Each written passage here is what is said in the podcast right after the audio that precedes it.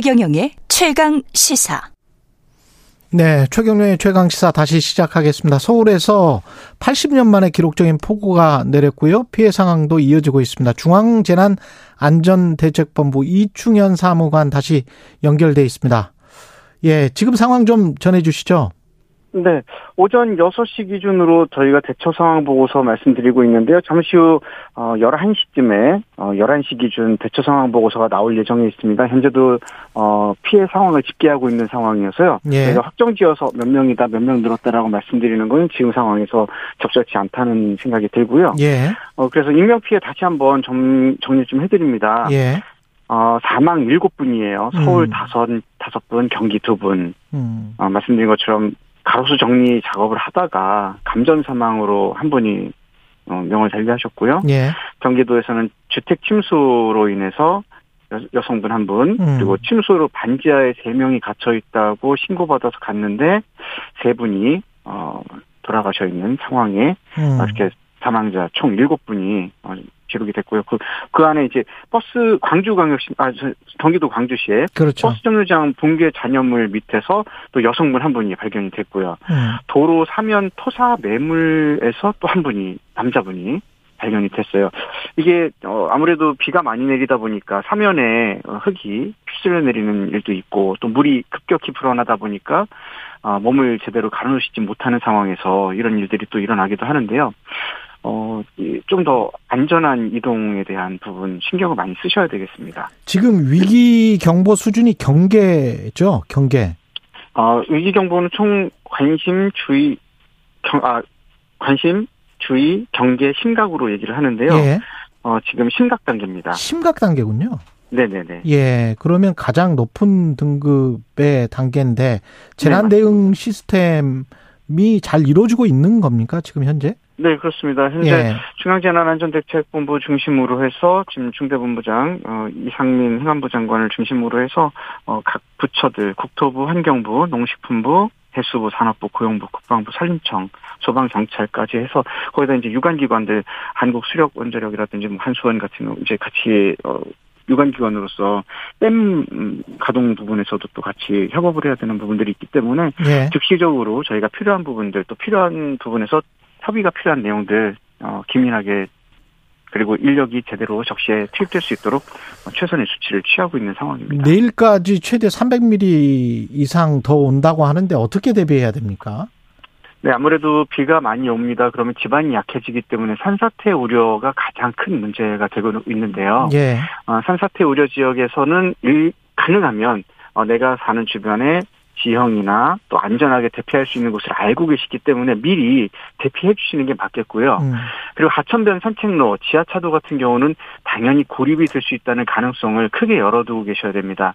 그 지역을 지나서 뭐 출퇴근 내지는 이동 거리를 가시게 된다면은 반드시 우회 도로를 선택하시거나 아니면 대중교통 이용해서 안전하게 이동하시는 방법 좀 고려해 주시면 좋겠고요. 그리고 공사 현장이나 피탈물, 옹벽, 축대 같은 경우도 붕괴 붕괴 가능성이 이미 높아져 있는 상황입니다.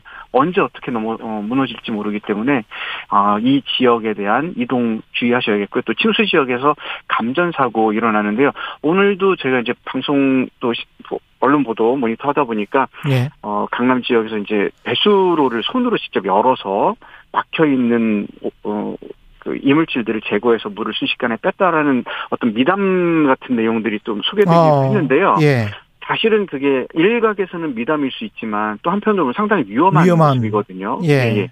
왜냐하면 지금 침수가 많이 되어 있고 어느 곳에서 감전 누전이 되어 있는지 모르는 상황이기 그렇죠. 때문에 예, 맨손으로 물에 접촉되는 일을 반복하거나 음, 또 답답해서 움직이게 한- 움직이다 보면 오히려 더 큰 문제가 야기될 수 있기 때문에 음, 사실 조금은 조심하셔야 되는 행동이기도 하고요. 예, 또한 모습을 보면 자동차를 이제 안타까운 마음에 그러셨겠죠. 음, 안전한 곳으로 이동하려고 내리셔서 본인 음. 차니까 이제 예. 막 밀고 이동시키려고 하시는 모습 좀 본 적이 있는데 예, 어, 비가 많은 비가 내리다 보면 이제 강수대라든지 구름대 영향에 의해서 이제 번개가 치는 경우도 있습니다. 음. 막내가 내려오는데 그 부분에서 또 노출될 수 있는 위험성들도 그렇군요. 있고요. 예. 그리고 예, 차량에 대한 안전한 이동을 못 하시는 경우가 대부분일 겁니다. 차라리 차를 버려두고 음. 그 위험 상황이 안정될 때까지 차를 버려두고 안전한 지대로 이동하시는 게 오히려 현명한 판단이 될 수 있다는 점도 생각해 보시면 좋겠습니다. 생명이 우선이다. 예, 예. 지금까지 중앙재난안전대책본부의 이충현 사무관이었습니다. 고맙습니다.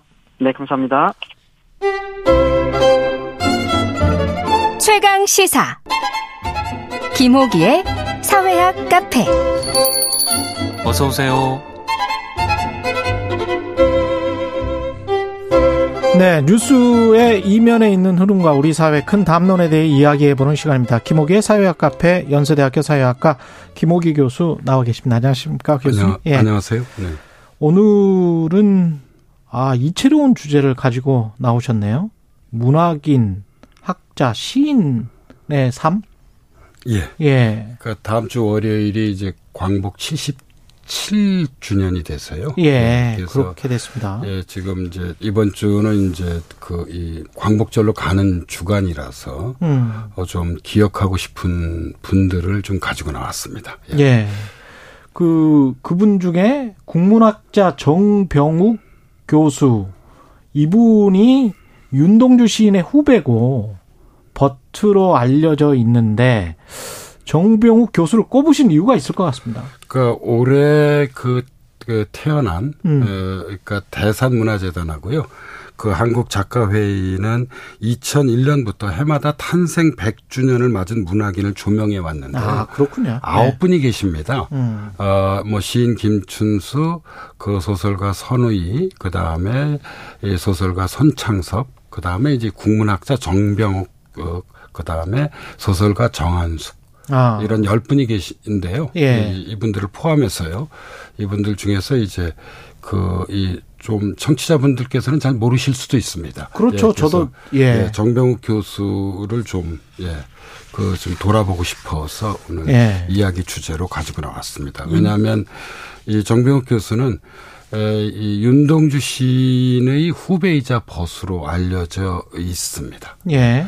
고등학교 교과서에요. 예. 잊지 못할 윤동주 형 이란 글이 저희 제가 고등학교 다닐 때는 저도 없었어요. 예, 없었는데 예. 진짜 실려 있다고 지금 하더라고요. 고등학교 있더라고요. 교과서에 네, 사실 이분은 뭐 어, 이 서울대학교에서 30년 가까이 교수로 어. 이제 국문학을 가르치신 분인데 예.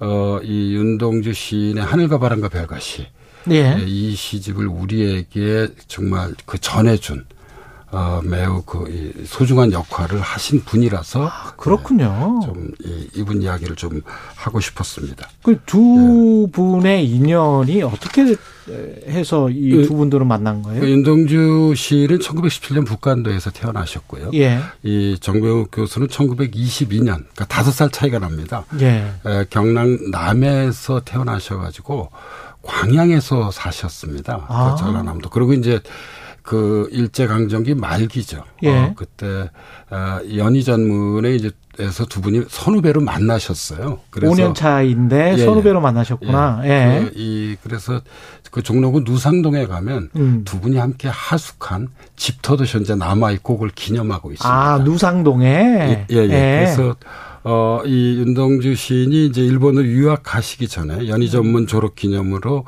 시집 출간을 위해서 친필로 쓴 19편의 시를 하늘과 바람과 별과 시라는 제목으로 우리에게 뭐 널리 알려져 그렇죠. 있죠. 예. 예, 묶어 가지고 이게 시집을 재본했다고 그래요. 예. 이제 세 부를 재본했는데 한 부는 본인이 갖고 있고 어. 다른 한 분은 우리 이제 고등학교 때 그 실록예찬이란 글을 예. 쓴 이양아 지도 교수한테 드리고 아. 나머지 그 한 부를 평소 아끼던 후배 이 정병욱 교수한테 주었다고 그래요. 그런데 야. 이제 정병욱 선생이 학도병으로 끌려가면서 아, 윤동- 정동욱 선생도 학도병으로 끌려가셨어요. 예, 그래서 이제 윤동주 시인에게 받은 그 이 시집 친필 초고를 광양에 계시는 어머니에게 맡겼다 그래요. 근데 그 어머니께서 명주 보자기에 이걸 곱게 싸서요.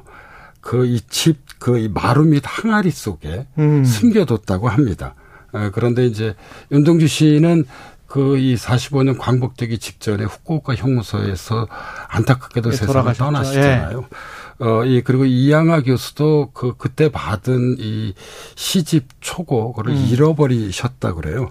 그런데 다행히도 요 광항의 이 망독 포구에 그, 이 정병욱 선생 집에 그 숨어 있던 어, 그, 이, 이 초고를, 예. 그러니까 이제 숨겨져 있었던 거죠. 야. 예, 정병욱 선생이 돌아오셔서 어, 어, 이제 그거를 이제 이 그.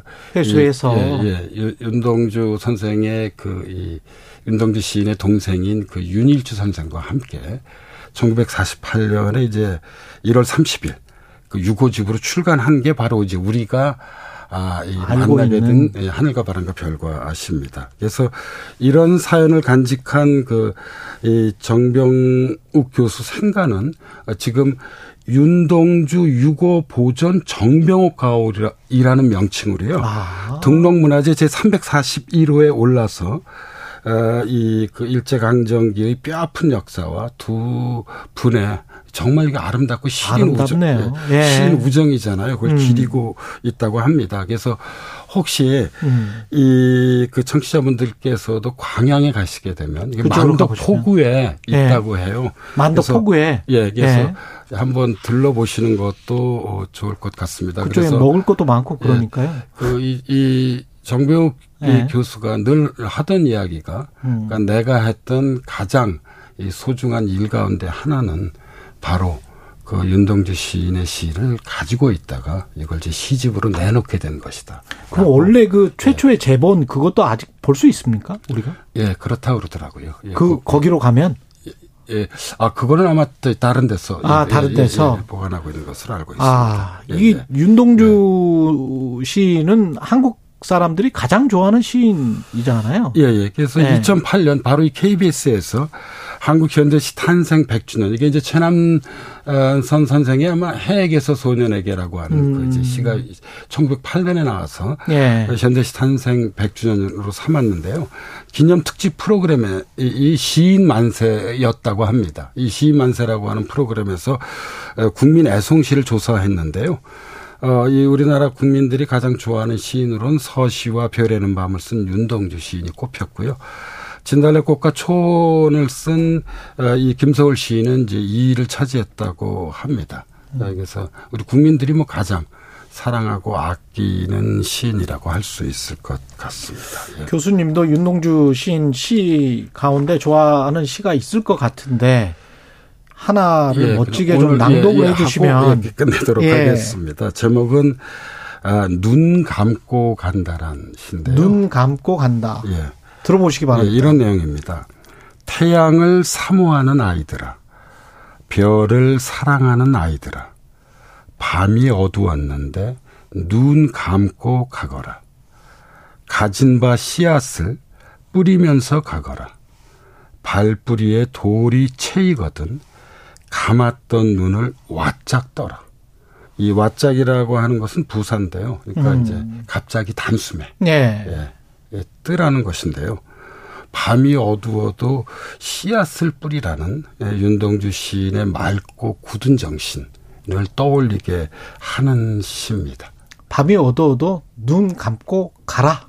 예, 그래서 예, 참 윤동주 시인은 그 이 마음과 정신이 맑은 분이었잖아요. 예. 그래서 야만의 시대에 맞서서 민족적 양심과 실존적 고뇌라는 마음의 등불을 밝혀서요. 음. 일제 강점기 말 그 이 우리 역사를 쓸쓸하지 않게 했습니다. 예, 그래서. 예. 저는 아주 오랫동안 아, 이 뭐 윤동주 시인은 물론 에, 우리 이 그 윤동주 시인을 우리에게 소개시켜준 아, 정명욱 교수의 이름을 광복 77주년을 맞이해서 기억했으면 하는 바람을 갖고 있습니다. 아침에 시 들으니까 참 좋네요. 예. 갑자기 그 워싱턴 포스트 제호도 생각이 나고 Democracy Dies in Darkness 어둠 속에서 민주주의가 죽어간다라고 했는데 윤동주 시인은 어둠 속에서도 눈 감고라도 가라는 겁니다. 정말 저항 시인이네요. 예, 순수한 저항 시인. 사회학 카페 연세대학교 사회학과 김호기 교수였습니다. 고맙습니다. 네, 감사합니다. KBS 일라디오 최경련의 최강시사 듣고 계신 지금 시각 8시 44분입니다.